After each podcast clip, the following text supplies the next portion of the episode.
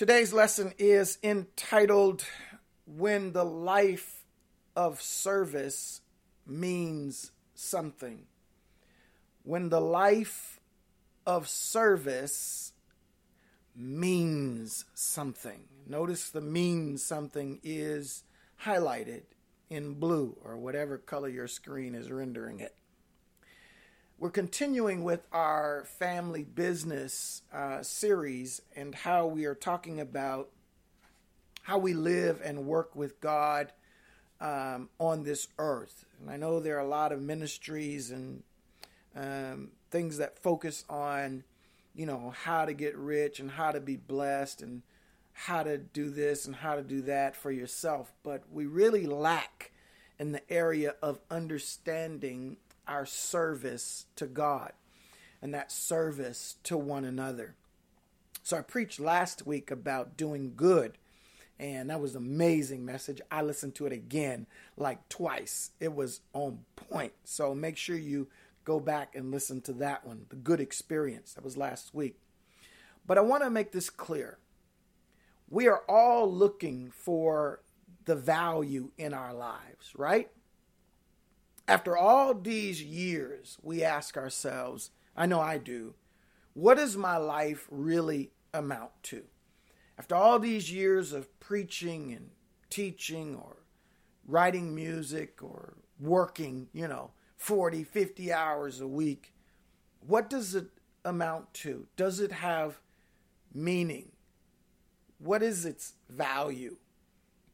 Well, I want you to learn something today that you can measure your value by measuring the level of your service. So you can understand the meaning on your life by looking at the intensity or the amount of service you have practiced in your life. Again, I'll say it. You can measure your value and your meaning based on your level of service. Are you tracking? So, in today's lesson, listen carefully. We'll see how a man's, one man's years of service shaped the destiny not only of his life, but the life of his entire heritage, his people. So I want to make that clear that the service of one man shaped the destiny of his life and the life of those who came after him. So when we talk about a life of service having meaning, we have to look at our service in our lives and be able to evaluate it which creates measure for us in our lives and in those who come after us. So if I had a subtitle, Laurie, I would subtitle this message For the Love of Rachel. Ah, I love that. For the Love of Rachel. I like this because love establishes meaning. You can learn something today. Love establishes meaning. Remember, our sermon topic is when the life of service means something. Love establishes meaning. Let me just sidebar here. Have you ever wondered in some situations where uh, one of the partners in a relationship is cheated and one of the partners says, Do you love them? Do, do, do you love them? They want to know, Do you love them? Why do they want to know, Do you love them? They want to know do you love them because they want to know if that cheating meant anything. They want to know if that person means anything to you. So love associates or establishes meaning. And so somebody who cheats will say, you know, well, it didn't mean anything. I no, I don't love them. No, I, I, it doesn't mean anything. So that there is no love there. So where there is no meaning, there is no love. Are you tracking with me? Shauna, you there? Let me build this out for a second. So love establishes meaning. And so when something means, listen, when something means something to you, Lisa, you will do whatever it takes to get it and keep it. Now, let me rewind. Let me unpack that a little bit. Where there is no love and there is no meaning, there will be no effort to keep it, right? But where there is love, that establishes meaning. And where there is meaning, you will do whatever it takes to get it and to keep it. You tracking? So that love and that meaning ought to translate into service. That service is what you do to maintain that meaning and that love and that significance. So today we'll learn how one man's deep and meaningful love ushered him into a life of service. Listen to what I'm saying. Joy, what I'm saying is this man's love for Rachel put him in a position to commit to a life of service. In other words, I love you so much, Rachel. I'm willing to do whatever it takes in service to make sure I get your love. Oh, that's a song. I'll do whatever it takes to get your love, to get your love. Oh, wait a minute. Uh, come on back. Come on back, PC. So we want to talk about how this love ushered him into service. And so this love had meaning. His service had meaning because of his capacity and desire for the love of Rachel. And service then is how you get to the life, listen to me, service is how you get to the life in God that you want. Watch this now. So the things that I feel in there, baby sister. So the things that have meaning to you, listen to me carefully, this is powerful. The things that have meaning to you, the things that you care about, the things that you love, you actually access them, you get to them by committing to service. But your service must be attached to meaning. Ah, God. That's why some people do stuff and it doesn't amount to anything because the service was not attached to meaning. And so that service is not connected with any kind or type of love. A husband doesn't have a problem serving his wife if he loves her. A wife doesn't have a problem serving his hus- her husband if she loves him. So where there is love, it establishes the protocol of service. And that service is birthed or burgeoned out of meaning. So the life of service that is meaningful gets you what you want and need out of life. Ah, God, watch this. So when the life of service means something, it gets you what you want and what you need out of life. Let me give you an example. Stay with me here, please. A parent doesn't pay his child for washing the dishes, for doing the service of dishes. The parent does not does not pay their children adequate wages for what they do around the house. But if they serve faithfully and effectively out of love because mama and daddy ask them to, they can have whatever they want. Just ask for it and you got it. As a parent, if my kids have done everything I asked them to do all week, and they did it without grumbling or griping, and they come up on the weekend and say, Daddy, can I go to the party down the street or can I go do this or that? Absolutely, 100%. So, do you see what I'm saying? What I'm saying is faithful service out of love gets you what you want and what means something to you. All you have to do is ask for it. But if not careful, listen, a child will think because they don't see weekly wages, they will never be able to get the things they want in life. So, in other words, that child may say, Well, I don't get allowance, I don't get no money, I'll never be able to do it. It's not about getting the money. So, what am I saying? What I'm saying is, don't do service for God based on thinking that he gives you weekly wages. He's going to bless you every week. Every time you do something, he's going to give you something in return. That's not the basis of love. That's not the love that Jacob had for Rachel. You can't do it looking for something immediate. You just got to know that whenever you want something or whenever you need something, you've been faithful at serving and God is going to give it to you. Uh, that's all right. I, I, maybe I'll get one or two amens. Well, it's the same thing in God. It's the same thing in God.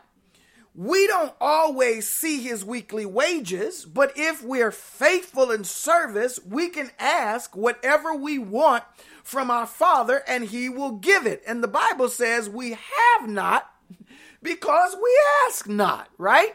So instead of griping and complaining about what God isn't doing in your life, be faithful and ask Him for the things that you desire and that you need to serve Him. Listen, the only condition that stopped my mother from getting me what I wanted was the issue of safety. If it was too dangerous, it wasn't going down. Otherwise, if I was obedient, if I was loving, if I was faithful doing what my mother asked me to do, my mother would give the world to me if she could. But if it was an issue of safety, she'd say, No, no, son, you can't have that. And so sometimes, even though we've been faithful and we've prayed and asked God for something and He doesn't give it to us, He's not giving it to us because it's not good for us. Oh, I hope you're getting this. This is a life lesson. So, this response, listen to me, this response from God to us in being faithful in service is a response of love. That is a response of love. God does not respond to us based on how many points we've made this week. God doesn't respond to us on how good we've been this week. God requires us to be faithful, not perfect. I'll say that again. That's a quotable. God requires us to be faithful, not perfect. And I know I've received some blessings from God, not because I've been perfect, but because I've been faithful. I feel hallelujah here. So only love gives and seeks nothing in return. And love exchanges when it is needed. Ah, God. So love does, just doesn't come out and just start shelling out goodness. Love assesses the situation and says, I can see a need for love here. It doesn't make daily demands just because it can. So don't just wake up asking God for a blessing just because you can. Wake up asking blessings from God because that is really relative to your purpose and your calling in life. Why? Because the relationship you have with God has meaning. In other words, don't just ask God to pour out a blessing on you with no meaning. I said before, when my children came to me and said, Daddy, can I have $5? And I would say, $5 for what? In other words, that $5 needs to have a meaning. Ah, God. So where there is a love for Rachel, love establishes meaning, and that meaning creates an audacity, an entitlement per se, a determination to commit to a life of service to do whatever it takes to get Rachel's love. Ah, God. So I don't want to say we're in love with Rachel, but somebody ought to be in love with God. And love for God and God's love for us establishes meaning in our relationship. So I serve Him because I will do whatever it takes to get the love of God in my life. Is anybody tracking here? This is a lifestyle. Service is a lifestyle. Have you ever gone to a five star hotel have you gone to a five star restaurant or a four star or a three star? You're probably not going to get it below a three star. You get lucky on a three star. But this is a lifestyle. And the concierge will come to you and say, May I take your bag, sir? They will do what they need to do to make sure the service is excellent and exquisite. Because that kind of service is a lifestyle. Now, it's not churchy. God, that's what I'm trying to say. When you serve God, you don't just, some people only serve Him when you get to church, but when you get out of church, you act like a hellion. No, it is a lifestyle. When I, if I'm if I'm not cheating in church, then I'm not cheating outside. If I'm not cussing in church, then I'm not cussing. Ah, never mind. I'm not going to go there. But what I'm trying to say is service is a lifestyle. When I'm not around church folk, I still have that excellence of service. Do you remember the movie, the show Benson, right? You remember uh, Benson and he would he would come out and he would talk so refined or Mr. Belvedere, you know, those types of shows. We talk about all of these people had, there was a lifestyle. When they left work, they left work and they still had that kind of integrity. And when you are going to the mall, when you're shopping, when you're at In-N-Out buying a hamburger and fries, when you're just chilling on the basketball court, or rolling in your dubs, whatever it is you're doing, you must recognize that you are always in five star service, that God has given you a lifestyle. Why? Because that lifestyle has meaning, and that meaning is connected to a love that is a relationship somewhere that requires you or motivates you to uphold that level of service at every level in your life.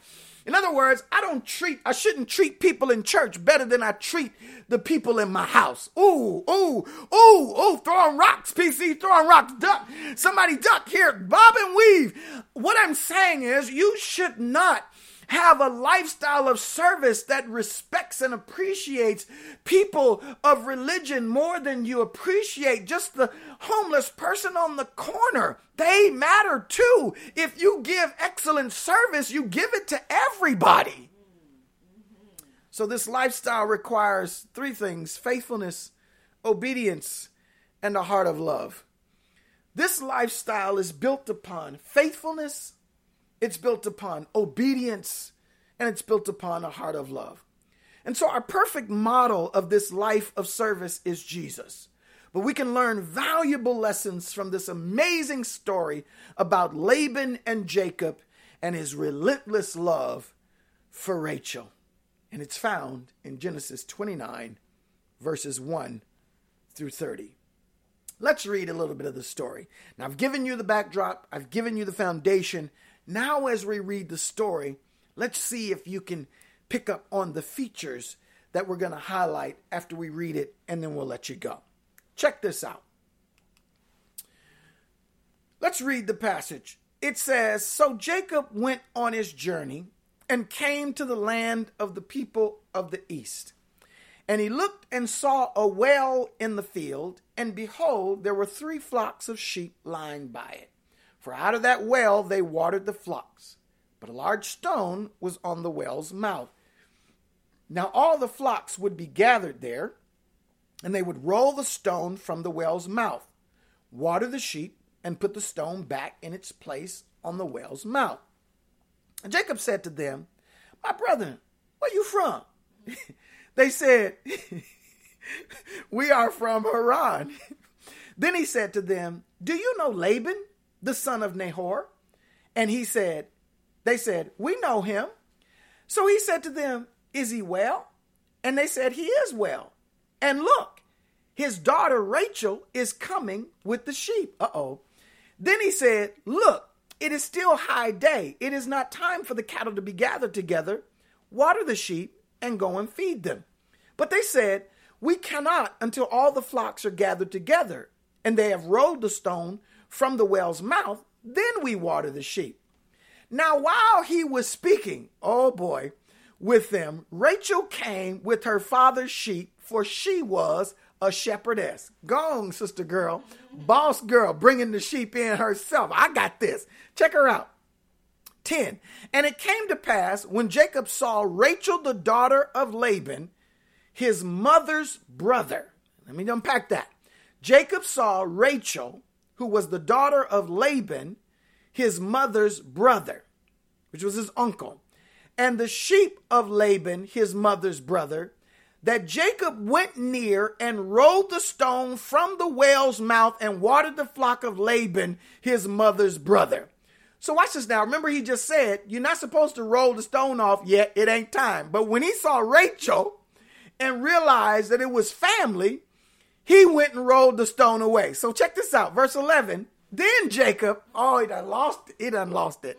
Jacob kissed Rachel and lifted up his voice and wept. I mean, he was so overwhelmed by being able to see uh, his family, he was he was caught up. Now, don't mistake this kiss for you know a real juicy, you know, heated hot love kiss. No, it was an endearing kiss of family. Verse 12, and Jacob told Rachel that he was her father's relative and that he was Rebekah's son. So she ran and told her father. Then it came to pass when Laban heard the report about Jacob, his sister's son, that he ran to meet him and embraced him, and here it is, kissed him and brought him to his house. So he told Laban all these things. In other words, they're talking about family. And Laban said to him, Watch this now, surely you are my bone and my flesh. And he stayed with him for a month. Now here's where it gets juicy. Then Laban said to Jacob, because you are my relative, should you therefore serve me for nothing? Tell me, what should your wages be? Watch this now. Laban said to Jacob, Because you're my relative, should you therefore what? Serve me for nothing. In other words, you're going to serve me with no meaning, no purpose? Tell me what you're serving for. That's, come on, watch this now. Tell me what the wage should be. Watch this 16. Now Laban had two daughters. The name of the elder was Leah, and the name of the younger was Rachel. Leah's eyes were delicate. Ooh, ooh, she had some eyes. But Rachel was beautiful of form and appearance. Look at 18. Now Jacob, what? Say it with me loved Rachel. He didn't love Leah. He didn't love Leah. He loved Rachel. So he said, I will serve you seven years for the love of, no, for Rachel, your younger daughter. There it is. It's packed in one passage. Stay with me now. I hope you're still there, Instagram. I will serve you seven years I'll give you seven years of my life if you give me the love of Rachel. Whoo! Look at 19. Watch this because it gets intense. And Laban said, It is better that I give her to you than I should give her to another man. Stay with me. Okay, seven years. 20. So Jacob served seven years for Rachel, and they seemed only a few days to him because of the love he had for her. Let me tell you something. Seven years felt like seven days when you in love, boy. I tell you, woo! This is so funny. Uh, uh, oh my God. I was, I, never mind. I'm not to tell that story. I'm not to tell that story. So, so listen, a few days was like, uh, seven years was like a few days with, with, with Jacob because he was loving her. But look at 21. Then Jacob said to Laban, Give me my wife after seven years was over, for my days are fulfilled that I may go into her. Uh oh, watch this now. And Laban gathered together all the men of the place and made a feast. Now it came to pass in the evening that he took Leah his daughter and brought her to Jacob, and he went into her. Wait a minute. Asked for Leah? 24. And Laban gave his maid Zilpah to his daughter Leah as a maid. So he got he got Leah and he got a maid, uh, Zilpah. So watch this now. So it came to pass in the morning that behold, it was Leah. So basically, Jacob woke up and was like, Who this? This ain't Rachel. So he says, he said to Laban, What is this you have done to me? Was it not, here it is, watch this, you guys, don't miss this. Was it not for Rachel that I have served you? I served you for Rachel. Why then have you deceived me? Oh God, I could unpack that there because sometimes we serve God and we don't get what we want, and then we say, Why did you deceive me? Ooh, but your service must be more uh, than what you just can get. You get what I'm saying? Watch this now. We're going to break it down. 26. And Laban said, Watch this. It must not be done so in our country to give the younger before the firstborn. Now, do you not think Laban knew that before he agreed to that deal? Do you think he didn't know that? Yeah, he knew that. He tricked him. Look at 27. He says, Laban says, fulfill her week and we will give you this one also for the service which you will serve with me still another seven years. Oh, snap. So Laban says, do another seven years and you'll get Rachel. If I had time, I'd talk about the things that we did. We served God and we got, even though we didn't want it, but it turned out to be a blessing to us anyway.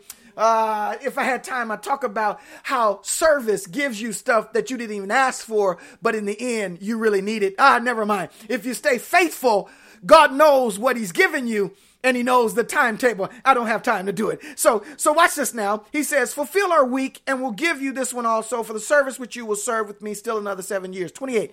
Then Jacob did so and fulfilled her week. He did it. So he gave him his daughter Rachel as a wife also. So he finally got Rachel, but this is after 14 years. The deal originally was for seven, but Jacob served because he what? He loved Rachel. So look at 29. And Laban gave his maid Bit, uh, Bilhah to his daughter Rachel as a maid. So he got another maid. So it's four women that's coming over to him. If you read the rest of the chapter, you'll understand why. there was some cross cross loving going on there. So verse 30 says, Then Jacob also went in to Rachel, and he also loved Rachel more than Leah. And he served with Laban still another seven years. What I'm trying to get you to see, folks, is that the love of Rachel made this man stay 14 years before he could even love Rachel the way he wanted to. I'm talking, mm, never mind. He said, "I will serve you if it's going to get me the love of my life." Is God the love? Woo! Mm. Of your life? Does he mean anything to you? If that's true, where is the service to prove it? Woo! Hot dog. Not at Dodger Stadium. But wait a minute. How can you say you love God, but you won't pursue Him through service. God, am I talking to anybody here? I want you to understand the passage said clearly, He said, Will you serve me for nothing? In other words, service must have meaning. If you say you love God, if you say, ah, you're a part of the body of Christ, then you're not serving for nothing. You're serving because something matters. I'm online today because something matters. Is anybody tracking? Are you, Monica, Danielle? Are you tracking this? As the Jazz Show on IG? Come on, Renee. All right, I need you to understand what I'm saying here. Look at this first look at this first point I want to make to you that we've got this valuable lesson out of this today. Check this out. Service can seem meaningless without something to look forward to. Service can seem meaningless without something to look forward to. And I'm tired of people jumping into relationships just for the sake of us being together all up under each. What is your purpose? Why are you together? What is the meaning of your relationship? If you're going to start a business, you're going to start a franchise, what is the meaning? What is the purpose? Don't just say I'm going into business to make money. That is not good enough. Money has no feeling. You money has no meaning. Money has no emotion. There is no relationship. There is no reciprocated connection with money or a car or a house. Whatever it is you do, you must do in some form of a relationship with something that matters. You must put something in your life that you are aspiring toward. You've got to wake up in the morning and say, I love God so much. I will do whatever it takes to kick this addiction. I will do whatever it takes to quit fornicating. I will do whatever it takes to quit drinking. I will do whatever it takes to quit lying. I will do whatever it takes to have the love of God in my life. Is anybody understanding what I'm saying? But if I get online and go to church and because it doesn't matter, I jump on for 10 minutes, 15 minutes, and I'm gone or whatever, it doesn't have meaning to you. There is no reward, there is no significance, there is no value. If I work out for 10 minutes a little bit, you know, every once a week or every, ain't gonna be no value out of that. Nobody's giving you appreciation. You won't see any results from that. You run 10 miles, but then you eat 20 bags of sugar and then you put it all back on. It's not doing anything for you. Why say you're a Christian and you don't have anything that matters? Let me show you the text. I got I got I got to move on. Let, let me show you. Let me show you. The text said, "Then Laban said to Jacob, Because you are my relative, should you therefore serve me for nothing? Tell me what the wages should be. In other words, now Laban had two daughters. He said Rachel and Leah. And then in 17, he says Leah's eyes were delicate, but Rachel was beautiful form. But Jacob said, I, am doing this because I, I love, I love, I love Rachel.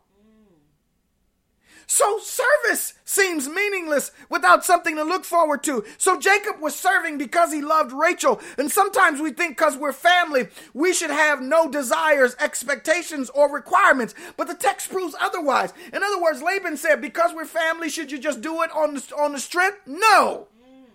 God is not asking you to come to church just because you're a child of God. He's saying, come to church and serve me because there's some value in it. There is something you should expect from me. Cat dog it. Hallelujah. There is something that God says, I'm God to you.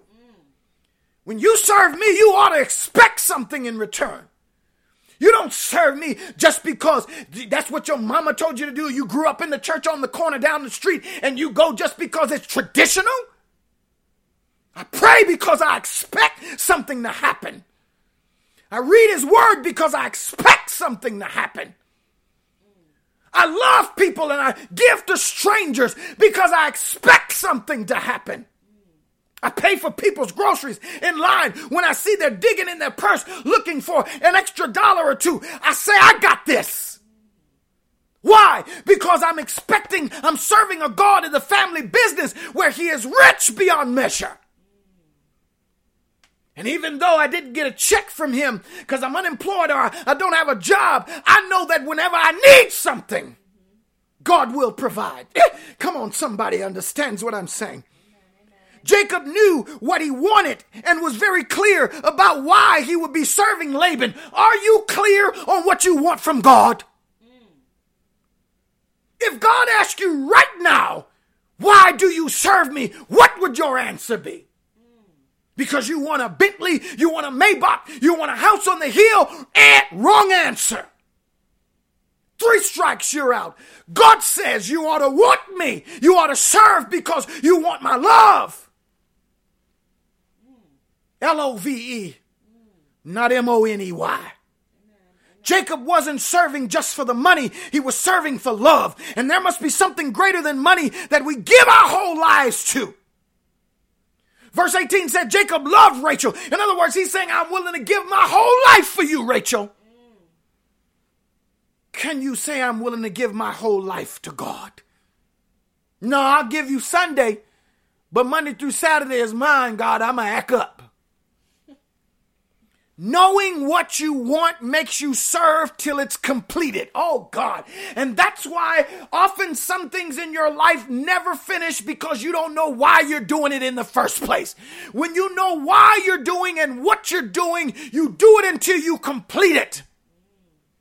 And I serve God and I know that some things are not yet finished. But I will serve another day because I know every day with Jesus puts me closer to my finish line. And guess what? Guess what, Allison? Time flies when you in love. so I'm not sitting around worrying about, oh, it's taking a long time. When you're in love, seven years is like a few hours. Even God said a thousand years is as one day in the sight of the Lord. God, I wish you knew your Bible. Is anybody tracking here with me? And so we understand this powerful, powerful passage of Scripture that gives us an understanding of who God is. And so he said in that last verse, he said, Jacob served seven years for Rachel. And it seemed only like a few days because of the love he had for her. That's point number one. I'm done. Point number two. Check this out. Disappointment perfects faithfulness. Woo! Ain't nothing like learning faithfulness when you get let down. Woo! Ain't nothing like grinding harder when the deal didn't go through. Oh God, woo! In other words, Jacob could have quit. Jacob could have failed. Jacob could have said, You crazy. I ain't doing another seven years for you. You out of your mind. I asked you for Rachel. You give me later. Leah, deuces. I'm out of here. No. Disappointment perfected his faith. God dog it. Have you ever been let down? Have you ever been dropped like a cold ice cube on the ground only to melt from the heat? If you ever been disappointed and you know you really had your heart set on something but it didn't come through, uh, don't it teach you to grind harder? Don't it teach you to be faithful a little while longer? If that don't work, if at first you don't succeed, try, try again. Disappointment perfects my faithfulness. I'm faithful. Uh, I'm faithful today, Big Ben, uh, because I got a long list of disappointments. I'm faithful uh, to my preaching and my teaching because I've got a long liturgy of disappointments in my life from family, from friends, from partners, from strangers, from enemies, from church folk. I got a long list of disappointment, of being let down. Look at the text. Look at what the text says. I'm going to try to drive real fast. He says, Then Jacob said to Laban, Give me my wife, for my days are fulfilled, that I may go into her. Laban gathered together all the men in the place and made a feast. In other words, gave a party for this jipping him. Now it came to pass in the evening, he took Leah's daughter, brought her to Jacob. He went into her. Laban gave his maid Zilpah to his daughter Leah as a maid. It came to pass in the morning, behold, it was Leah. He said to Laban, What is this you have done to me? Have you ever gone to bed, prayed one thing, but woke up the next morning and it was another? Hmm. That equals disappointment. Jacob said, Was it not for Rachel that I served you? God, I was serving you because I felt like you were going to give me my boo. You were going to give me my my love, my soul partner. But instead, you gave me this. And God said, I didn't give you that. You you took that. You didn't you didn't listen to me. I know, but I was asking you to fix it. Well, well, well, you got to do. In other words, you've got to be obedient. It's got to matter. You can't just say you're saved and it don't matter. You can't say you're saved and a child of God, but do what you want. You don't listen to my advice. When I talk to my teenagers, my children, when they were teenagers, they act like they know everything. Well, why am I the parent if I can't give you no advice? You say you want God to lead you. You say Jesus is Lord of your life, but you make all the decisions every day.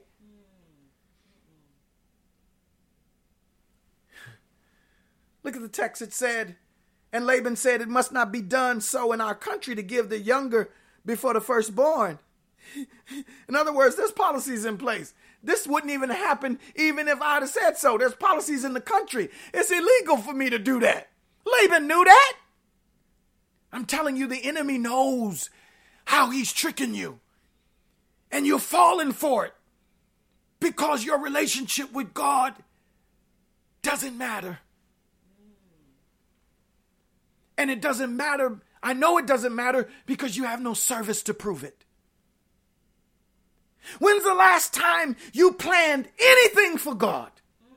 When is the last time you put all your energy into doing something for somebody else? When is the last time you decided to be a blessing, a giver instead of a taker?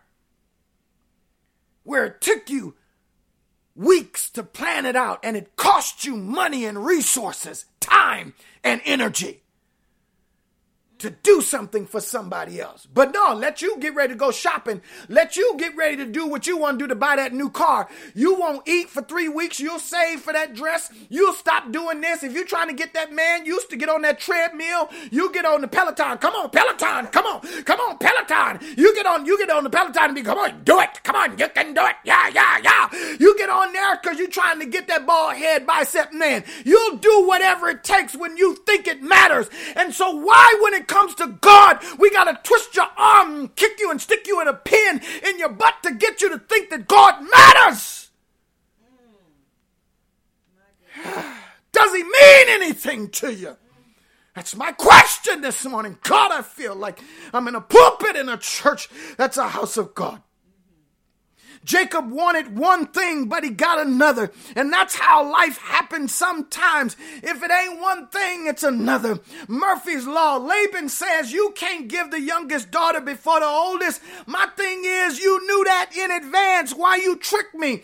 Life tricks you. Laban was Rebecca's brother. Here's the catch. Here's the catch, Tony. Laban was Rebecca's brother. Rebecca was Jacob's mother, and Jacob's mother, Rebecca, was a trickster.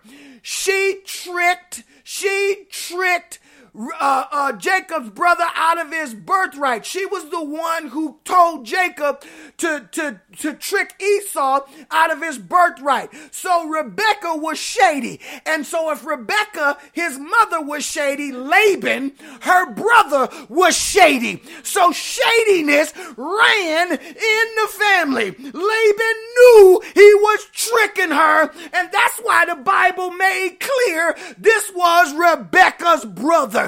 Jacob's uncle was shady Laban. It ran in the family, and just because you're faithful doesn't mean people won't be shady.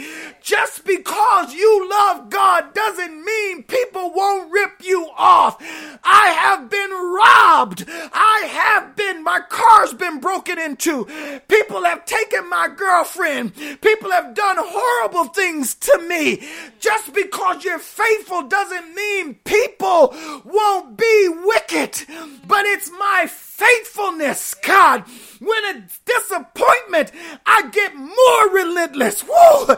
Kick me down one more time, devil. You ain't gonna do nothing but make me serve another seven years. Every time the devil strikes, you can add more years on to service. I will serve the Lord another 20 years because you took my house. Foreclosure took it. God, I will give God another 30 years serving Him until He gives me.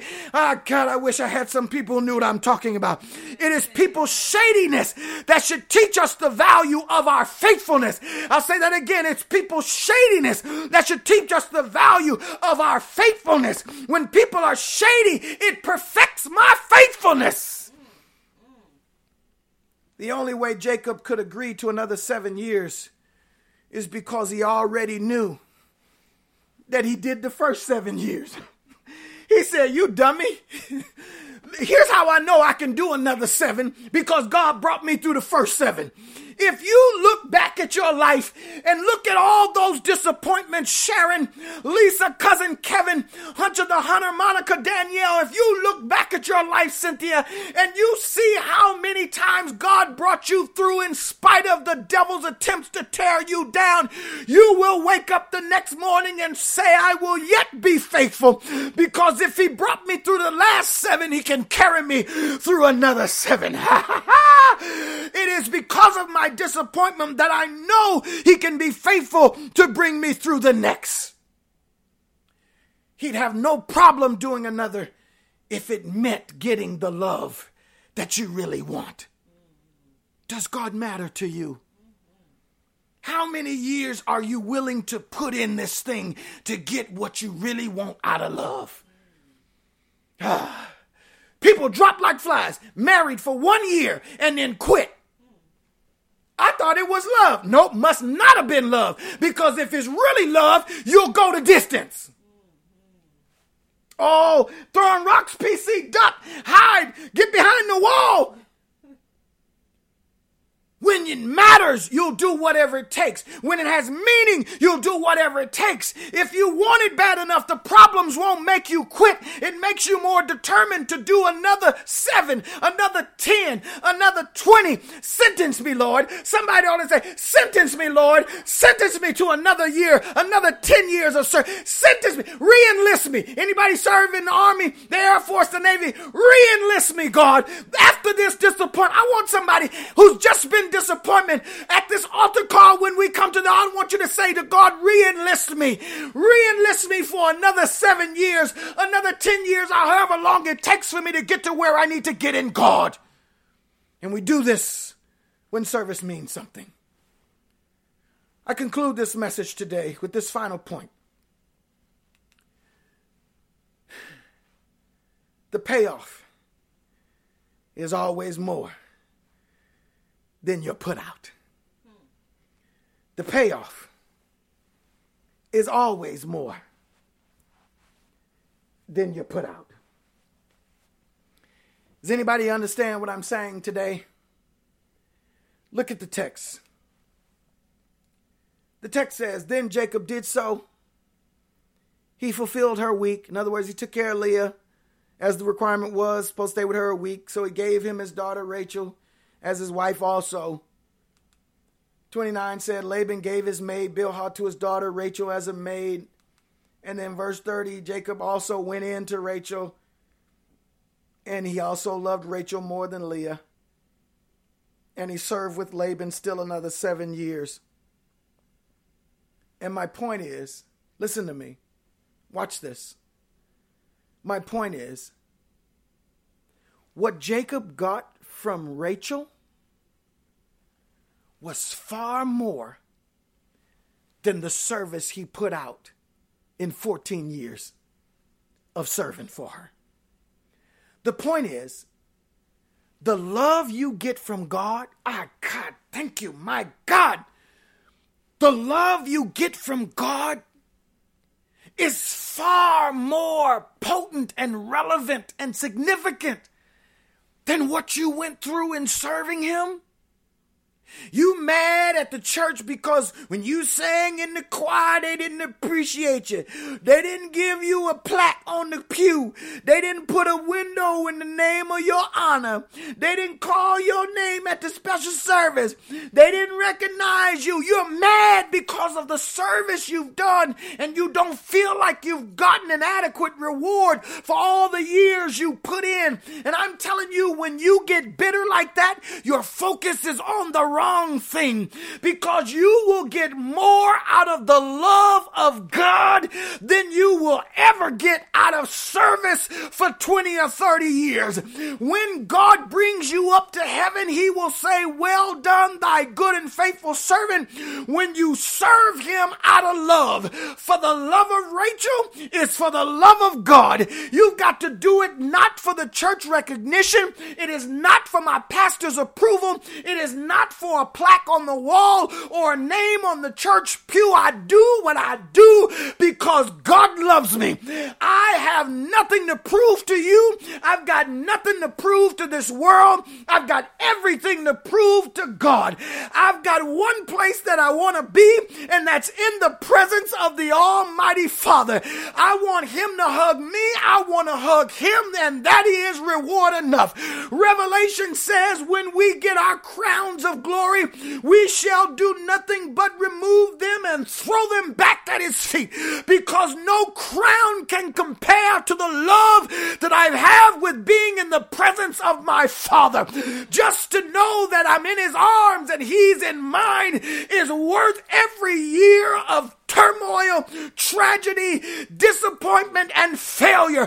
When I finally doubt those amazing pearly gates and step through those genuine streets of gold and dance upon the emerald city, to see his face is everything. To see his love, to experience his goodness is reward and compensation enough.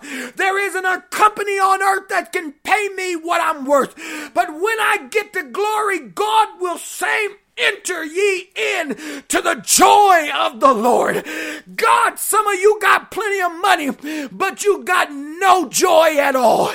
You need to rebalance that and change your money for joy. Why? Because the joy of the Lord is my strength. The Lord is my strength and my salvation. Whom shall I fear when the wicked, even my enemy, came upon me to eat up my flesh, they stumbled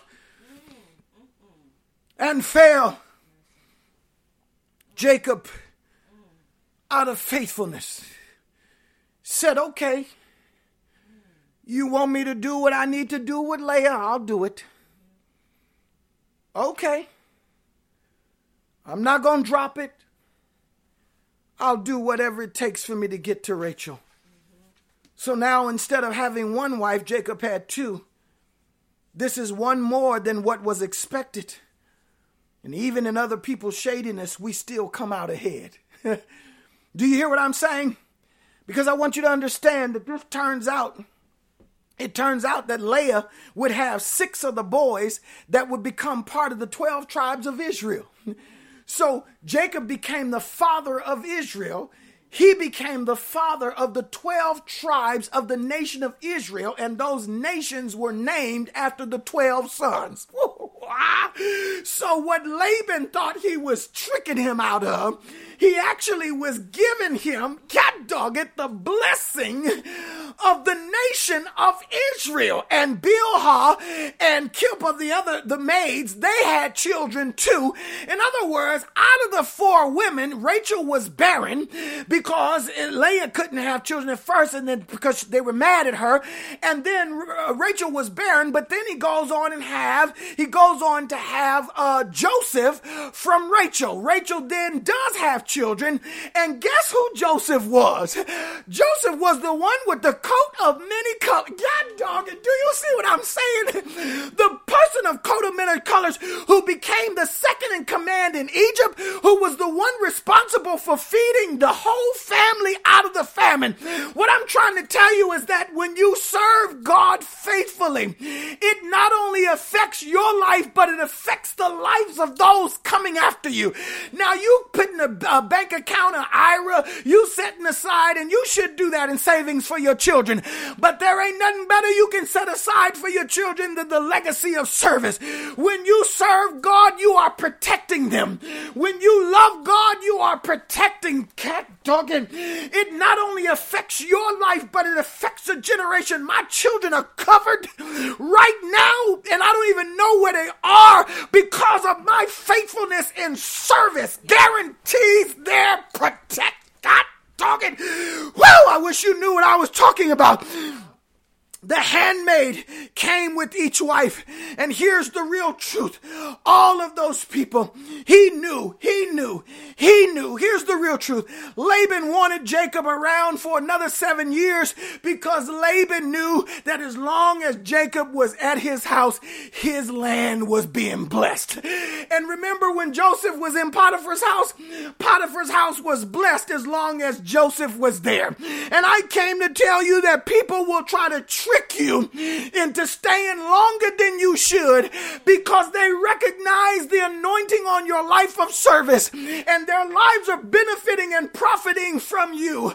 But I came to tell somebody faithfulness has eyes, and those eyes will give you a vision and let you know when it's time to go. God says that the Bible says that Jacob came to Laban and said, It's time for me to go. I need to go and establish my own family family. The story goes on after verse 30, and Laban tried to trick him again. He said, Well, if you stay and take care of my cattle, I'll let you go after all that. The Bible says, even in that, Jacob said, I will do six more years. I came to tell you Jacob ended up doing 20 years for Laban. What went, but notice he asked for seven. It was supposed to be 21, but he did six and God intervened and said, Jacob, get your stuff and go. The Bible says Jacob heeded because faithfulness has eyes. Faithfulness has vision. It will tell you when it's time to go. Jacob got his stuff, got the cattle, left the land, and so much so Laban woke up and said, Where's Jacob? Something is missing. That's why your friends are haters because they can tell when you're missing. They know that their life is not blessed like it used to be. It's not the same as it used to be. And what's the first thing they say? You changed. No, that's right. Yeah, no, I didn't change. I left. I moved on because my faithfulness requires as such. And I came to preach to some people where it's time for you to go. And don't you know that famous scripture about may the Lord watch between me and thee while we're absent one from another? This is from this story. It is from Laban running after Jacob to get him, say, You can't leave without my permission. And they were about to fight. God stepped in and said, Don't you lay a hand on Jacob. And so they prayed this prayer. As long as we are both on the same earth, we need something in between us to make sure you don't cross my line and I don't cross yours. So the prayer was, May the Lord watch between me and thee while we're absent one from another. In other words, you stay on your side of town and you stay. I'm telling you, faithfulness will draw territorial lines. Faithfulness will create boundaries you need to keep you from people who have subjected you to tyranny and abuse. God says, Enough is enough. I gave you Leah, I gave you Rachel, I gave you 12 children, and those 12 children are the 12 tribes of Israel. There are 12 gates to the city, and those 12 gates represent the nations and the tribes of it. Cat dogging. I'm trying to tell you that your life means something, and when it matters, you'll see it pop up all over the kingdom. God will use your influence in a godly way. I just thought about this morning about a young man remember meeting, and he was selling drugs. He had a Turkish rope. He drove a little Hyundai back in the day. He had a Jheri curl and the fancy sweater, and he would work on the corner. You know, that's what they call it. You working? You working? That means you selling dope on the corner. I caught his life up. I brought him to Bible study. I began to teach him, and now he's on the line. He's pastoring his own church. He went from selling dope to preaching Jesus. And I look at it now. He probably don't even think about me.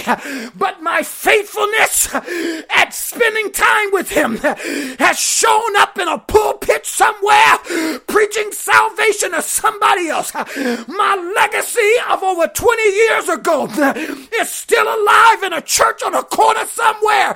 When your life matters, it shows up all over the place. Your life will show up if your life begins to matter. If God gives you meaning and significance, your life will show up. Ah, and the blessings, the payoffs are better than your putouts. Laban was shrewd and he tried to take advantage of Jacob. But Jacob's faithfulness was too much for Laban's shadiness.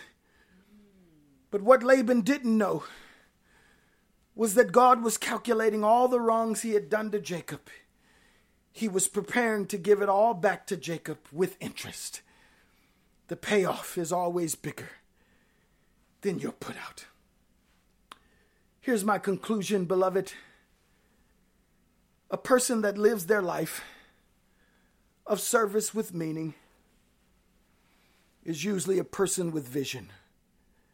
Because things that have meaning provide clarity to the past and insight to the future. Jacob came away with a better understanding of his past, and he had a better understanding of his future. People who serve with meaning are looking forward to something. The story concludes by Jacob eventually getting away from Laban and building his own family. If Jacob didn't serve his seven plus seven plus six with meaning, the children of Israel never would have ended up in Egypt.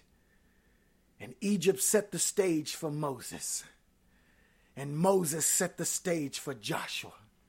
And Joshua set the stage for judges. And the judges set the stage for the kings. And the king set the stage for the king of kings, Jesus. So to live a life of service is to live a life of meaning.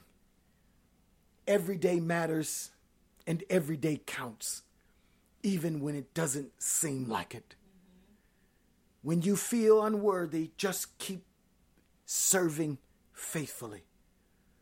The Bible says, Seek ye first the kingdom of God and its righteousness, and all the things that you need will be added unto you. No good thing will he withhold from those who walk uprightly. The Lord is your shepherd, and you shall not want. Whatsoever you ask in his name, and believe in your heart that you will receive it, you shall have what you have asked. So decide this morning are you going to keep living life for yourself? Or are you going to give your life meaning and live in service to the purpose of God? For the love of Rachel should be for the love of our God. As the deer panteth for the water brook, so my soul longeth after thee. I'm PC. And that's all I've got.